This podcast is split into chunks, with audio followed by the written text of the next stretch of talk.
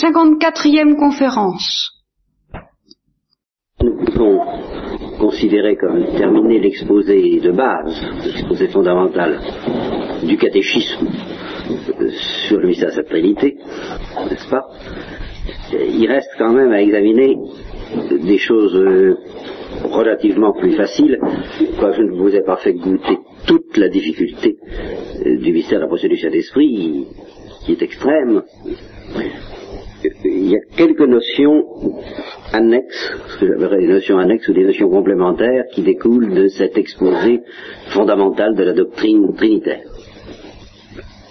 Euh, si vous voulez, je vous indique déjà que ça, en fait à peu près quatre. Quatre séries de questions, de notions qui se greffent sur cet exposé de base.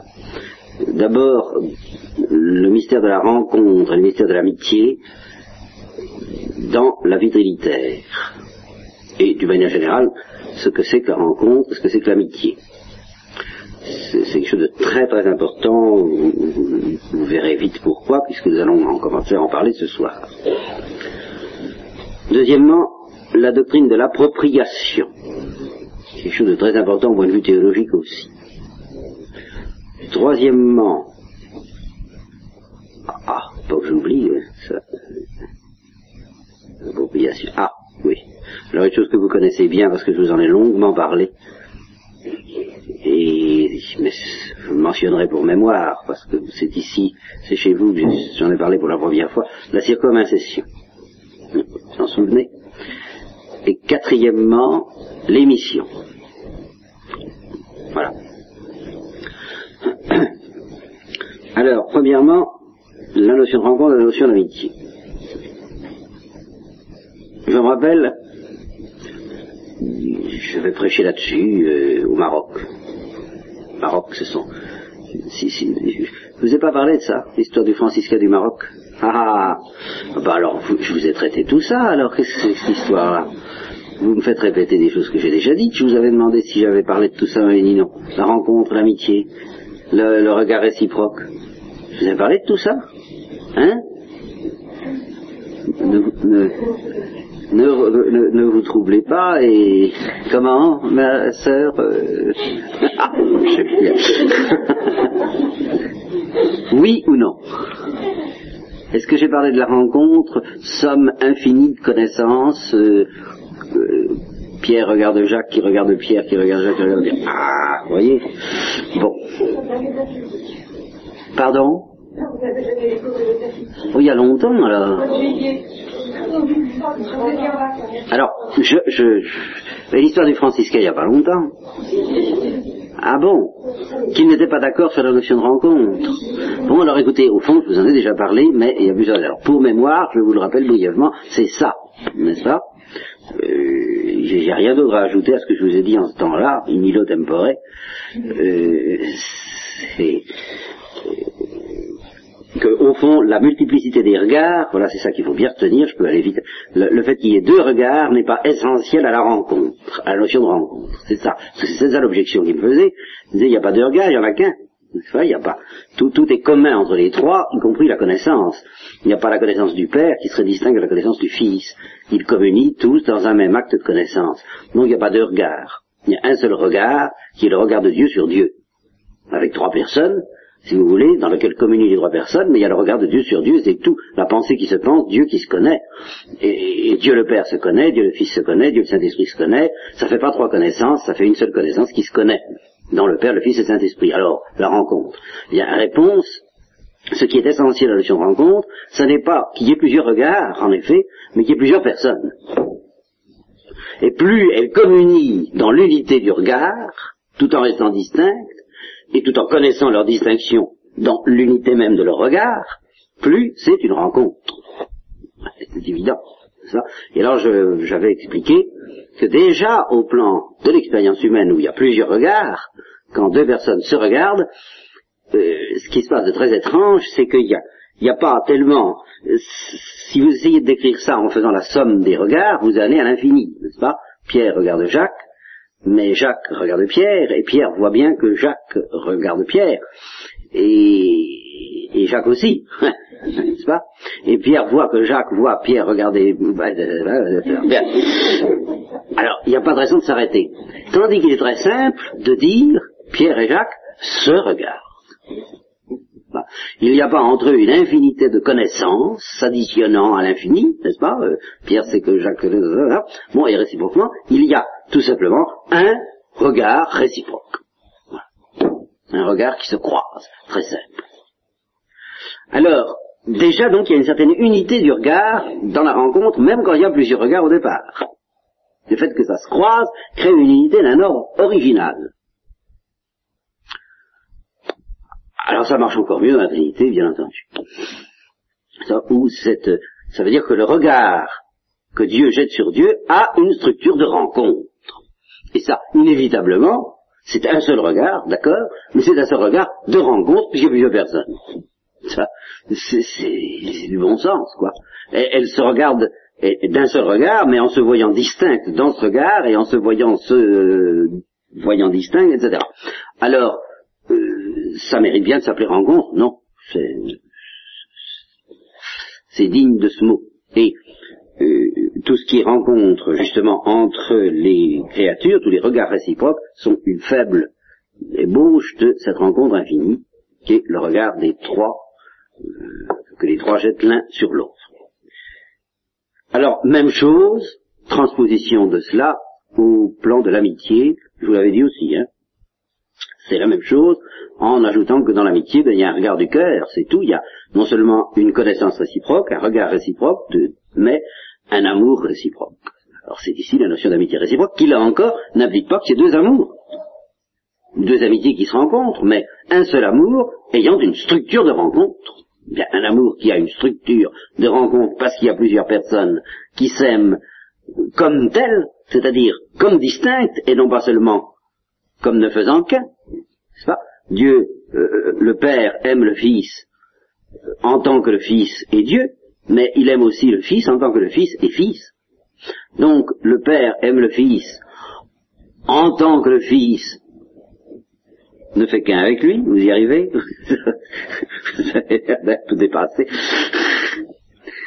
Euh, le Père aime le Fils en tant que le Fils ne fait qu'un avec le Père. Donc le Père aime l'unité divine entre son Fils et lui, et le Fils aime cette même unité divine entre le Père et lui, mais le Père aime aussi le Fils en tant que le Fils se distingue du Père. Autrement dit, en tant qu'autre. Il l'aime en aime le Fils en tant qu'autre, il aime l'autre en tant qu'autre, et réciproquement, le Fils aime le Père en tant que le Père est distinct du Fils. Donc, le Père et le Fils aiment leur distinction même, et ils aiment infiniment cette distinction qui est infinie. Pas oublier ça.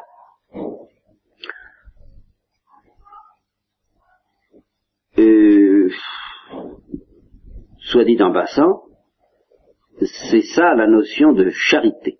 Alors ça, là, je vais pouvoir vous ajouter quand même quelque chose d'un peu nouveau. Non, parce que j'ai dû vous le dire la dernière fois. Alors.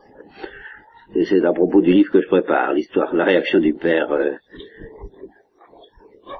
la réaction du père Carré, qui était mon censeur. Je vous ai raconté ça. Hein? Oui, parce que Dieu est amour, au sujet de l'expression Dieu est amour, n'est-ce pas? Quand je disais que ben, euh, Israël savait déjà que euh, Dieu était amour. Alors euh, il a tiqué en disant, enfin, c'est la révélation du Nouveau Testament. Dieu est amour. Et j'ai maintenu, parce que dans le texte, il y a Deus est caritas, agapé. et non pas amor, amour. Et la différence entre l'amour et l'agapé, c'est précisément la structure de rencontre. Que possède l'agapé L'agapé, c'est une amitié. Ça donc, l'agapé, c'est un amour qui a la structure d'une rencontre entre plusieurs personnes, c'est un amour d'ordre réciproque. Bon, alors je pense que, voilà, vous saurez ça, remarquez que c'est, pour l'avenir, c'est très important, pour toutes ces notions, lorsque nous les appliquerons à propos de la vie humaine, le dialogue dont on parle beaucoup, eh bien, euh, alors là, ça, je ne sais pas si je vous avais parlé du dialogue. Les trois degrés du dialogue. Le dialogue où on cause, on cause, quoi. N'est-ce pas? Dialogue des récréations, par exemple. On n'est qu'à imaginer ça. Mais en supposant que ce ne soit pas une récréation de, une récréation religieuse, tout au moins, je serais tenté de dire une récréation de bonne sœur, passez-moi l'expression, mais parce que chez les religieuses, je, quelquefois, c'est très rare, enfin, enfin on est invité à passer la récréation, j'aime pas beaucoup ça, parce que euh, je voudrais que tout le monde parle à la fois, moi. Alors là, c'est une récréation. ça n'est pas du tout comme ça que ça se passe. Hein Alors, euh, moi, pour moi, une récréation, voilà quoi. Enfin, c'est, ça, ça, devrait. Bien. Alors, imaginez, et chez nous, c'est quand même un peu ça. Enfin, pas toujours. Ou alors, euh, bref. Mais enfin, les récréations des gamins. C'est pas moi récréation. C'est un mot qui n'a jamais perdu son sens de toute mon existence. J'ai jamais cessé de connaître des récréations, non plus probablement. Hein, il y a eu le lycée. Euh, et puis il y a eu la vie religieuse, hein, et récréation. Eh bien, quand je me souviens des récréations de mon jeune âge, c'est tout le monde parle, quoi. Hein, c'est c'est plus c'est les, cris des enfants qui sortent de l'école en hurlant. C'est ça qui est agréable, quoi. c'est pas du tout pour vous encourager à faire ça, hein. Mais enfin, je voudrais qu'il y ait un petit quelque chose de ça quand même. Alors quand il y a un père qui se présente, alors il n'y a plus rien du tout de tout ça. Il n'y en a déjà pas grand-chose peut-être en général, j'en sais rien. Je parle des récréations de carmélites. Naturellement, je ne connais pas les cours. Ah, nous sommes presque en récréation. Là.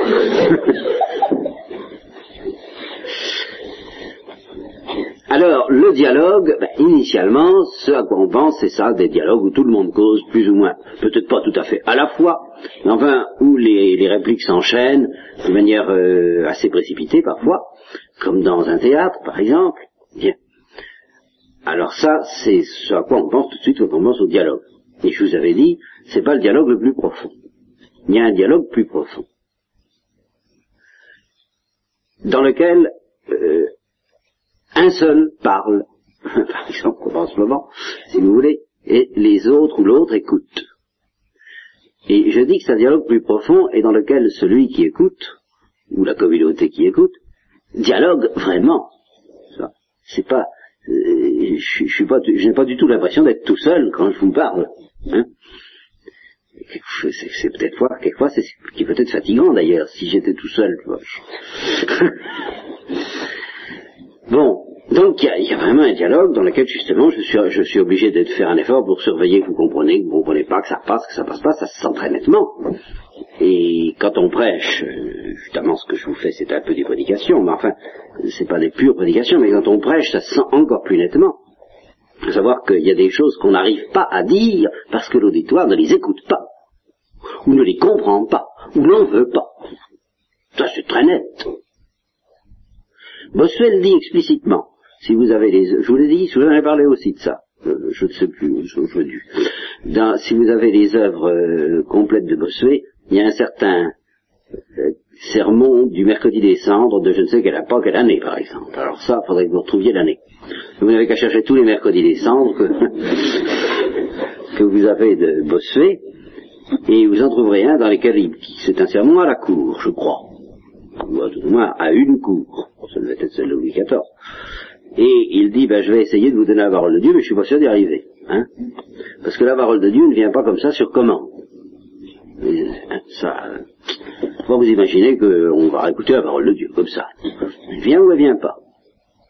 Et ça dépend de la liberté de Dieu, et ça dépend aussi de l'auditoire. Et le prédicateur n'y peut rien. Si l'auditoire résiste, ne veut pas, n'est pas dans une position telle que la parole de Dieu décide de venir, ben elle vient pas. Ça, je vous promets que, d'une manière plus ou moins obscure, parce que ces choses-là sont très obscures, précisément parce qu'elles sont profondes, j'ai souvent senti dans ma courte existence de prédicateur. Je vous ai jamais raconté ce qui m'est arrivé euh, dans une paroisse, il y a très loin, très loin d'ici, où je prêchais un carême. Mais tout premier carême, moi aussi, carême. Bon, tout premier. Alors, c'est paroisse assez riche, euh, riche, oui, enfin, Puis alors c'était une communauté d'Européens au milieu de tout un prolétariat, euh, bon, qui posait des problèmes bien sûr. Alors je me suis dit, bah, je vais leur parler de la richesse. Je vais leur parler de la richesse. Et dans ma candeur, je ne me préparais pas à leur parler de la richesse telle que j'en parlerai maintenant. C'est-à-dire au fond d'une manière beaucoup plus grave. Au sens évangélique du mot, où c'est une malédiction, tout simplement. C'est que j'y. Bon. Alors j'ai voulu être très gentil, et j'ai décidé de parler de la richesse, euh, selon la doctrine très objective des théologiens. La doctrine très objective des théologiens revient à dire la richesse est voulue par Dieu pour adoucir le sort des pauvres. dans, dans l'ensemble, les hommes sont dans la mouise. Ça, c'est le, le, fruit du péché originel. Alors Dieu permet qu'il y en ait qui s'enrichissent pour, pour être au service de leurs frères, pour atténuer les souffrances de leurs frères. C'est finalement un bien qu'il y ait des riches. Mais à condition que les riches se servent de leur richesse convenablement, ce qui est fort difficile et ça, alors ça c'est le Christ qui nous le dit, c'est fort difficile, bien entendu. Mais le but profond de la richesse, c'est d'être au service des pauvres. Curieux. Hein alors, je dis, c'est pas temps, je vais leur dire ça, c'est très bien. Alors, donc j'étais jeune dans la prédication, in illo tempore, et je fonce le dimanche matin en chair, euh, avec la vigueur que vous pouvez me soupçonner,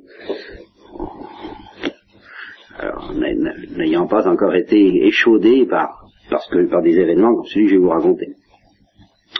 Alors, je dégringole, et je les vois, je, on sentait physiquement le traumatisme, enfin, euh, c'était, on les sentait secoués dans le, fondement, euh, ça se sentait physiquement. Alors, euh, je me dis, je, je, me posais bien la question de savoir si j'avais tort ou si j'avais raison. Vous savez, on ne sait pas ce qu'on fait. Enfin, j'avais l'impression de les avoir un petit peu inquiétés, quoi. Puis la prédication avait lieu tous les huit jours. Huit jours après, je remonte en chair. Alors là, j'ai vu que je pouvais toujours causer. C'est fini. Vous avez mis le parapluie. Mais ça savez, sur le visage, comme ça. Tu peux toujours causer, nous l'écouterons. C'était tangible, comme ça. Alors là, bah, évidemment, à partir de là, on fait ce qu'on peut. Bon, eh bien, voilà, pour vous donner la notion de dialogue, vous voyez que quand on se contente d'écouter, c'est un dialogue.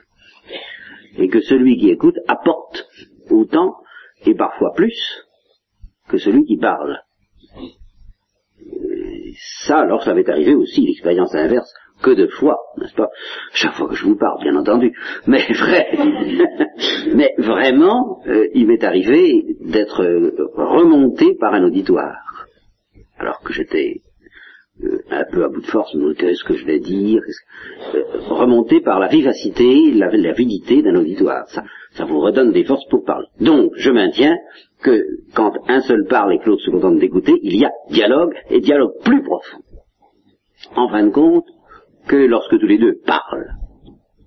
Et justement, c'est ça la parole de Dieu. Ça, nous en reparlerons, nous en parlerons plus tard de la parole de Dieu et de la foi. La foi est un dialogue.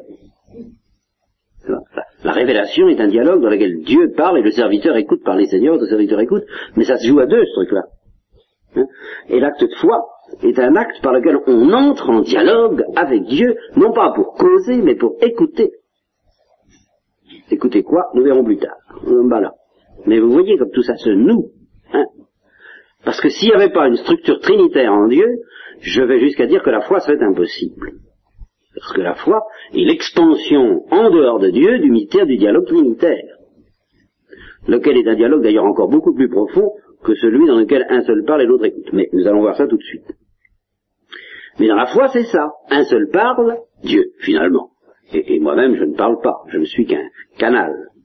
N'est-ce et, c'est Dieu qui parle en ce moment, puis c'est vous qui l'écoutez. Et eh bien il y a dialogue, le dialogue de la révélation et de la foi.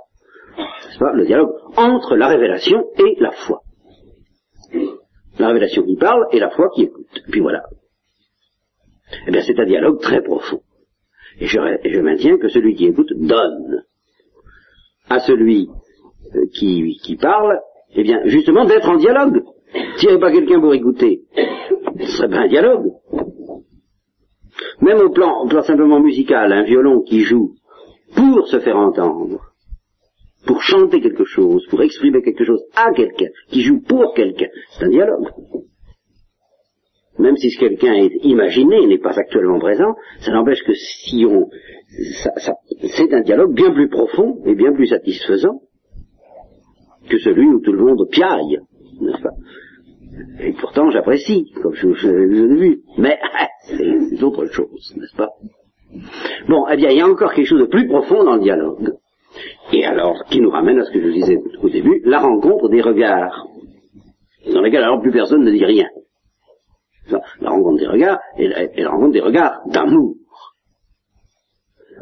Alors là, c'est un dialogue euh, super, hyper, tout ce que vous voudrez. Hein, c'est le dialogue des dialogues. Et alors là, c'est le silence en même temps. Vous voyez, chacun euh, n'a plus rien à dire. Tout est dit par le regard lui-même et par l'amour même et par euh, c'est tout quoi, en silence. Et alors ça, c'est la contemplation à laquelle Dieu nous invite pour l'éternité. La vision face à face sera un dialogue de ce genre. Eh bien, en attendant la vision face à face, en attendant de parler de la vision face à face, à l'intérieur de la, Trinité, voilà ce que voilà que j'entends par dialogue, vous voyez. Alors après ça, euh, on pourra parler du dialogue avec les incroyants, du dialogue écuménique, tout, tout à fait d'accord, à condition qu'on ait bien compris que, en fin de compte, le dialogue avec les incroyants, le dialogue écuménique, c'est un effort pour engager avec les incroyants et nos frères ce dialogue-là, parce qu'il n'y en a pas d'autre, qui est le dialogue même que Dieu nous propose par la foi, et qui est finalement un dialogue trinitaire. Il n'y en a pas d'autre. Tout dialogue qui n'est pas trinitaire est, du néant ou du péché, ou ce que vous moi je ne sais pas quoi. Hein, ça peut être si, il peut y avoir de bons, petits dialogues humains euh, gentils, quoi, entre euh, sans, inoffensifs. Mais alors c'est pas, ça va pas loin. Les, grands dialogues, les dialogues profonds qui aspirent à la profondeur, sont trinitaires ou sont un désir d'un dialogue trinitaire. Le lavement des pieds, je vous l'ai dit, répété, seriner, c'est un mouvement par lequel le Christ manifeste d'une manière humaine son désir d'engager le dialogue de charité avec ses apôtres, et par lequel il les invite à avoir ce même dialogue entre eux. Vous voyez, tout ça, tout ça se tient et est noué autour de la notion trinitaire. Tout ça s'effondrerait complètement. Toute l'importance que nous attachons à la vie contemplative, telle que nous la comprenons, serait impossible sans la révélation trinitaire. Pourquoi le geste de Marie-Madeleine avec le flacon de parfum est-il précieux? Pourquoi le geste des petits frères des pauvres donnant le diamant, ça je vous en ai parlé, bon, est-il précieux? À cause du mystère de la Sainte Trinité, parce que ce sont des gestes de dialogue. Alors la clé philosophique de cette affaire-là, je ne suis pas encore prêt d'avoir tout compris moi-même, bien entendu, ça pour l'éternité, mais même, enfin, même ici-bas, il y aura peut-être des choses que j'arriverai à vous dire mieux à ce sujet-là, mais c'est pas encore pour maintenant. C'est certainement Thérèse de l'Enfant Jésus qui peut nous aider à mieux pressentir cette affaire-là. Le mystère du dialogue et de la surabondance, c'est quelque chose d'inépuisable par définition, mais dont nous n'avons pas tout dit. Enfin, voilà, vous, vous saurez en tout cas, dès maintenant, nous en reparlerons certainement, que la référence ultime de toutes ces notions est trinitaire. Donc surabondante, ça va, ça va, c'est très important que vous ayez compris, bien compris, tu, vous êtes édifié, que le mystère de la Sainte Trinité est mystère de surabondance, que la surabondance n'ajoute rien à la perfection de son principe. Tout ça n'a plus de secret pour vous. Hein. Bon, entendu. Alors tournons la page. Deuxième euh, notion annexe, l'appropriation. Ah, ça, une drôle d'affaire. J'ai regrette de ne pas avoir d'ailleurs mon texte parce que vous auriez peut-être pu me prêter quand même, vous devez avoir la somme théologique de vie des jeunes, dans l'édition de vie des jeunes, en latin français, vous avez ça. Hein oh, je, je, vous, vous, le lirez, c'est pas la peine, parce que si je me mets à vous le lire, je vais vous, ennuyer plus ou moins? C'est jamais drôle d'entendre une lecture, euh, sauf au réfectoire. Eh bien,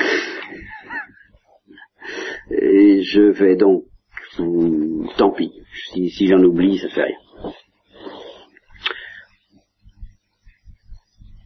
Qu'est-ce que c'est que cette histoire d'appropriation? Les premiers pères de l'Église ont eu tendance, très vite, à rapprocher certains attributs divins d'une des trois personnes. Certains des attributs qui, en principe, sont communs aux trois. Par exemple, au Père, eh bien, on, on attribue la puissance. Il est le Tout-Puissant. Au Fils, on attribuera volontiers la sagesse.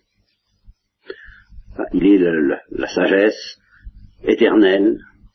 Suzu a des développements magnifiques là-dessus, par laquelle Dieu a conçu le monde et qui gouverne le monde. Et bien entendu, euh, au Saint-Esprit, on aura tendance à attribuer l'amour. Alors qu'est-ce que ça veut dire? Ça veut dire? Alors il y a eu de longues discussions dans l'Église à ce sujet-là. Il y a eu des gens qui ont exagéré. Je crois que c'est Abélard, comme par hasard, et qui ont eu, tendance, je crois que c'est lui, mais je ne suis pas sûr, qui ont eu tendance à faire comme si, en somme, il y avait une véritable répartition de ces attributs tels que le Père possède vraiment la puissance, le Fils la sagesse, le Père étant sage par le Fils, en somme, n'est-ce pas, grâce au Fils, et étant amour grâce au Saint-Esprit. Alors, il y a une réaction très vive, justement de Saint Bernard, et d'autres, disant, non, euh, le Père n'est pas plus puissant que le Fils, ni le Saint-Esprit. Le Père n'est pas, le Saint-Esprit n'est pas plus amour ni aimant que le Père ou le Fils. Et le Fils n'est pas plus sage que le Saint-Esprit, bien que le Saint-Esprit soit un vent de folie, bien entendu. Mais c'est justement cette folie même qui est la sagesse de Dieu. Alors, euh, rappelez-vous le symbole de Saint Athanase, n'est-ce pas? Eternus Pater, Eternus Filius, Eternus Spiritus Sanctus, Immensus Pater, Immensus Filius, Immensus Spiritus Sanctus, et Amen non Eterni, etc. Bon, Omnipotens Pater, Omnipotens Filius, Omnipotens Spiritus Sanctus, il n'y a pas d'attribut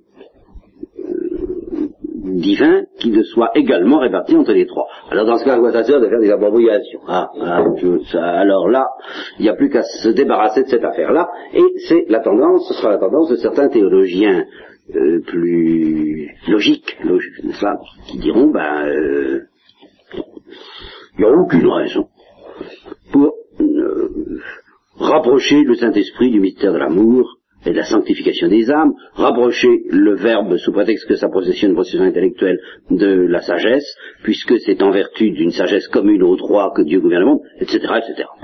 Supprimons l'appropriation. Ça ne peut pas, eh ben, puisque ça ne peut pas vouloir dire une inégalité. Si ça ne veut pas dire une inégalité entre les trois, qu'est-ce que ça peut bien vouloir dire? Rien. Ouais. Ça. Si vous ne voulez pas dire que le Père est un tout petit peu plus puissant que le Fils, à quoi ça sert d'approprier la puissance au Père? Ça signifie rien à votre histoire. Si, le Fils n'est pas un tout petit peu plus sage que le Saint-Esprit, bon alors c'est pas la peine, vous pouviez aussi bien mettre euh, l'approprier la sagesse au Saint-Esprit et l'amour au Fils, euh, ou la puissance au Saint-Esprit et l'amour au Père, euh, arrangez. Faites ce que vous voulez, vous êtes libre. Vous, vous comprenez le problème? Enfin, plutôt vous comprenez la position de ces gens-là. Hein Bien. Alors pourquoi est-ce qu'on ne peut pas faire ça? D'abord, parce que vous direz, ben, il y a la tradition de l'Église, hein, la de l'Église qui fait ça. Ça, il y a, y a quelque chose de plus profond. Alors, vraiment, c'est très difficile.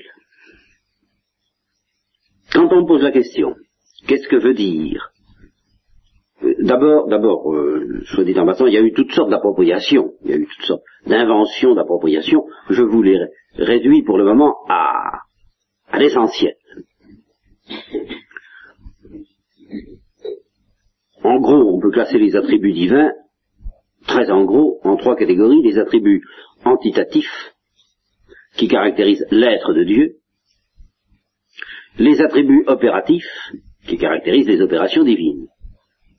Alors les attributs antitatifs, c'est des choses comme l'éternité, la, la toute-puissance, effectivement, l'immensité, l'infinité, la simplicité.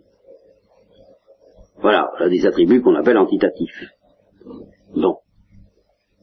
les attributs opératifs, eh bien, c'est des choses comme la miséricorde, la justice, la providence, euh, la connaissance même, c'est une opération divine, la sagesse, la miséricorde, l'amour. Bon, alors en gros, toutes les opérations divines, on peut les euh, réunir sous deux attributs dits fondamentaux, la connaissance et l'amour. En gros, c'est ça.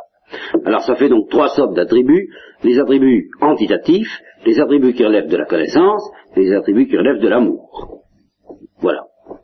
Et alors, l'appropriation fondamentale, en effet, qui est traditionnelle dans l'Église, les autres sont tout à fait secondaires et se ramènent à cette appropriation fondamentale, c'est de ramener au Père tout ce qui relève plus ou moins des attributs antitatifs, en particulier la plénitude de l'être, la perfection divine, et par conséquent la toute puissance. Il est la source. Il est la source de, dans, à l'intérieur même de la Trinité, il est la source. Il est donc la plénitude. Le Fils, ben, sur les attributs intellectuels, auxquels on, on approprie la, la, personne du Fils, et Saint-Esprit, c'est l'attribut de l'amour. Bon, les opérations de l'amour. Voilà le, le, le, trinôme, comme on dit, traditionnel et fondamental, et qui a cours, qui a droit de citer, incontestablement, dans l'Église. Alors qu'est-ce que ça veut dire? Eh bien, quand on pose cette question-là, c'est une question que je crois un peu analogue, euh, enfin elle est très différente, c'est une, question très différente de celle que j'ai évoquée, mais la réponse est un peu analogue à celle qu'on peut faire quand on se demande, euh, quand on dit que Dieu souffre ou qu'il est offensé par nos péchés, qu'est-ce que ça veut dire? Eh bien, je ferai une réponse du même ordre. Il y a ceux qui disent, eh ben, euh, ça veut dire qu'il souffre. Alors c'est une imagination grossière et ça marche pas, c'est une hérésie, c'est une, une, erreur. Il y a ceux qui disent ça ne veut rien dire, puisqu'il ne souffre pas. Hein, Qu'est-ce qu'on, je vous ai cité ce père, euh, professeur d'exégèse, qu'est-ce qu'on veut dire quand on dit aux enfants qui font de la peine au petit Jésus? Absolument rien. Bon, c'est parfait, c'est réglé. Hein et puis, il y a une troisième catégorie dans laquelle je me rangerai, et qui dira, ben, ça ne veut pas dire qu'il souffre, mais ça veut dire quelque chose. Et non seulement ça veut dire quelque chose, mais ça veut dire quelque chose de tel que le Saint-Esprit lui-même n'a pas trouvé d'autres mots pour dire, euh, pour exprimer cette chose-là. La preuve, ben, c'est qu'il les emploie dans la Bible. Il présente Dieu comme irrité, blessé par le péché, tactus de recordis intrinsecus, euh, voilà. Eh ben, ça ne veut pas dire qu'il est blessé, mais ça veut dire quelque chose, et quelque chose de tel que cet esprit n'a pas trouvé euh, autre chose, il n'a pas trouvé de meilleur mot. Alors, euh, si vous faites trouver mieux que le Saint-Esprit, euh, d'accord, on vous suivra, mais Saint-Esprit ne demande pas mieux de vous suivre si vous avez un conseil à lui donner, mais il n'a a, pas trouvé. Lui, il trouve pas, voit pas. Hein Alors, puisque Saint-Esprit n'a pas trouvé mieux, ne soyons pas plus royalistes que le Saint-Esprit, et employons ce langage, en sachant seulement qu'il faut faire attention. Quand on dit Dieu souffre du péché, ça veut dire quelque chose, ça ne veut pas dire qu'il souffre. Cependant, ça veut dire quelque chose que cette expression évoque, en fait, et vers laquelle cette expression nous oriente. Savoir que Dieu nous aime et que le péché est une résistance euh, épouvantable à son amour. Bon, alors, on, s'oriente comme on peut. Bien. Et bien, quand on dit que on approprie la puissance au Père, la sagesse au Fils et l'amour au Saint-Esprit, qu'est-ce que ça veut dire? Alors, il y a ceux qui disent, eh ben, ça veut dire que le Père est plus puissant que le Fils. C'est l'hérésie, bon, bon on, élimine. Il y a ceux qui disent, eh ben, ça ne veut rien dire. Absolument rien. Eh bien, euh, il existe une troisième catégorie dans, laquelle je me rangerai, et qui dit, eh bien, ça veut dire que ça, ça ne veut pas dire que le Père soit plus puissant que le Fils, ça veut sûrement pas dire euh, la moindre inégalité, mais ça veut quand même dire quelque chose. Et quelque chose qu'il n'y a pas moyen d'exprimer autrement que par le mystère de l'appropriation, c'est-à-dire l'affirmation qu'il existe. Et alors là, nous en arrivons à la, la formulation technique. Il existe entre les notions révélées, les concepts humains dont Dieu s'est servi pour nous révéler le mystère trinitaire, je précise encore, les concepts humains dont Dieu s'est servi pour nous révéler la distinction des personnes, pour nous révéler que le Père est Père, que le Fils est Fils, et que le Saint-Esprit est Dieu sait quoi. Bon. Il existe mais, mais, mais, mais fruit d'une fécondité que nous pouvons comprendre à partir du mystère de l'amour, voir ce que avons dit ce matin. Bon. Eh bien, il existe entre ces concepts-là, concept de père, concept de fils ou de verbe, et les concepts de, fruit, de, de, la, élan, élan qui soit le fruit de l'amour, quoi. Séduction infinie, élan infini qui soit le fruit de l'amour. Il existe entre ces concepts-là et certaines notions qui, elles, sont des attributs absolus, ce qu'on appelle des attributs absolus. Oui, alors là, avant d'aller plus loin, il faut quand même que je vous donne encore un petit catéchisme. on appelle absolus les attributs communs aux trois personnes. L'être, la connaissance et l'amour. Et tout, tout, tout, tout, tout, tout, la collection, quoi, des perfections divines qui sont communes aux trois. Éternité, immensité, euh, tout, tout ça, ce sont des attributs absolus. Au contraire, la paternité, c'est une propriété relative. Parce qu'elle met le père en relation avec le fils et qu'elle caractérise une personne par opposition aux autres. Le fait d'être fils, ou le verbe, ou hein, l'élan, l'impulsus infinitus, c'est une notion relative. Bon. Eh bien, la doctrine de l'appropriation, de affirme qu'il existe entre certains attributs absolus, certaines perfections absolues, et certaines notions relatives, une affinité. Le Père n'est pas plus puissant que le Fils, mais entre la notion de puissance et la notion de paternité, il y a une affinité. chimique, électrique, c'est comme ça. Il y a quelque chose. On peut pas... Il y a quelque chose. Entre la notion de verbe et la notion d'intelligence, vous vous en doutez, entre l'attribut la, de connaissance qui est un attribut absolu commun aux trois, et puis la perfection propre au verbe qui le distingue du Père, et par conséquent au Fils, puisque c'est la même chose, il y, a une affinité, dont vous vous en doutez un peu. Il y a quelque chose entre ce qui fait le visage propre et original du Fils et le mystère de l'intelligence, qui est commun aux trois, ben, il y a quand même une affinité. J'entends une affinité entre les concepts dont Dieu s'est servi pour nous parler humainement de, de la distinction des personnes.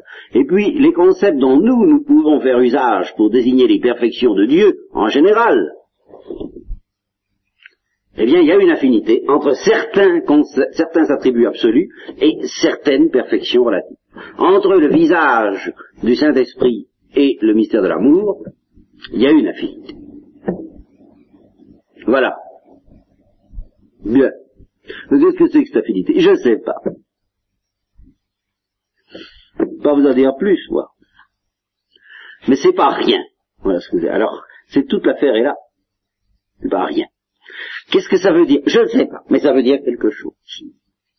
Et quelque chose qu'on ne peut pas exprimer autrement qu'en affirmant cette affinité. Alors je vais vous le démontrer, oh, je vais vous démontrer, je vais vous démontrer que vous ne pouvez pas vous en passer. Vous ne pouvez pas. Vous passez de, faut vous montrer qu'il existe bien une affinité entre le concept de père et l'attribut de puissance, le concept de fils et l'attribut de connaissance, etc. Bon. Je vais dire, ben, essayons de nous en de cette affinité. Les, théologiens voyez, sont obligés de la faire tendre vers zéro, cette affinité. Parce qu'il faut qu'ils fassent très attention à ce qu'on n'imagine pas un seul instant que le Fils soit moins puissant que le Père. Ils sont obligés de faire tendre vers zéro. Mais supposons qu'ils arrivent non seulement à ce que l'affinité tende vers zéro, c'est-à-dire à ce que on, essaie autant que possible d'éviter l'erreur qui consisterait à euh, établir une inégalité entre les personnes. Mais supposons qu'ils arrivent à la supprimer complètement, cette affinité. Eh bien, je dis que dans notre esprit à nous, le visage du Père s'évanouirait, le visage du Fils s'évanouirait, le visage du Saint-Esprit s'évanouirait. Pourquoi? Bah Parce que les concepts dont Dieu se sert pour nous parler tout en étant fidèles sont des concepts humains, grossiers et imparfaits et que il n'y a, rien à faire. Nous ne pouvons pas nous faire une idée du Père suffisamment pure pour qu'il ne soit pas un peu contaminé par l'idée de cause. Ça se comprend, il est la source. Comment allez-vous faire hein penser la notion de source en vous débarrassant complètement de la notion de cause? Vous n'y arriverez pas. Vous devez essayer. Parce que vous ne devez surtout pas vous imaginer que le Père est la cause du Fils, ce qui mettrait le Fils inférieur au Père. Ah non, vous devez essayer honnêtement, consciencieusement, dire non, non, c'est une source, c'est pas une cause. Malgré tout, dans, la notion de source, il y a une affinité avec la notion de cause. Et vous vous en débarrasserez pas. Et si vous y arriviez, il n'y aurait plus de source. La notion de source sauterait ça revient vraiment à, purifier la notion de source de, de toute contamination avec la notion de cause, il n'y aurait plus de notion de source. Parce que le concept humain de source est grossier, il n'y a rien à faire. Il est en affinité avec la notion de cause. Et c'est pourquoi que toutes les, toutes beaucoup d'hérésies ont eu tendance. Il y a eu l'arianisme qui a voulu établir le Père comme supérieur au Fils, il n'y a jamais eu d'hérésie, jamais eu la moindre tentation de l'esprit humain de mettre le Fils au-dessus du Père. Parce que le Père est la source, par conséquent. Non, ça, de ce côté-là, on risque pas de le rendre inférieur. On ne peut pas que la source soit inférieure à ce dont à son fruit. Non, ça, on ne... voyez? Alors on lutte contre la tentation de mettre le Père au-dessus du Fils, et il faut lutter, mais si vous y arriviez parfaitement, à vous, à, vous débarrasser entièrement de cette tentation, ben, c'est que vous vous seriez débarrassé de la notion de source, d'origine. Origine et cause. Hein, hein Le Père est origine. Il n'est pas cause. Eh ben, d'accord, je suis bien, c'est pas la même chose, mais je dis il y a une affinité, il n'y a rien à faire. Bon, de même, la, procession du Fils se fait selon euh, alors, attention. On va vous expliquer ça? Il existe en Dieu une, seule et unique opération qui s'appelle à la fois connaissance et amour, qui est, si vous voulez, sur connaissance et sur amour. C'est une connaissance, il y a pensée qui se pense, mais c'est une connaissance tellement parfaite qu'elle ne possède pas cette imperfection de la connaissance humaine d'être distincte de l'amour. C'est une connaissance qui a toutes les perfections de l'amour. C'est un amour qui a toute la luminosité, toute la lucidité intrinsèque de la connaissance. C'est pas un amour qui a besoin d'être éclairé par la connaissance, illuminé par une connaissance, il est connaissance. La connaissance en Dieu est amour, et l'amour en Dieu est connaissance. Alors, Qu'est-ce que ça signifie de dire le Fils procède selon la fécondité de l'intelligence et cet esprit procède selon la fécondité de l'amour? Bon, vous voulez des exactitudes, on va vous donner des exactitudes, mais ça vous fatiguera, ah, vous prévient. Eh bien, c'est la même opération, mais en tant que la valeur d'intelligence qui explique la procession du Verbe, et en tant que la valeur d'amour qui explique la procession du Saint-Esprit. Voilà.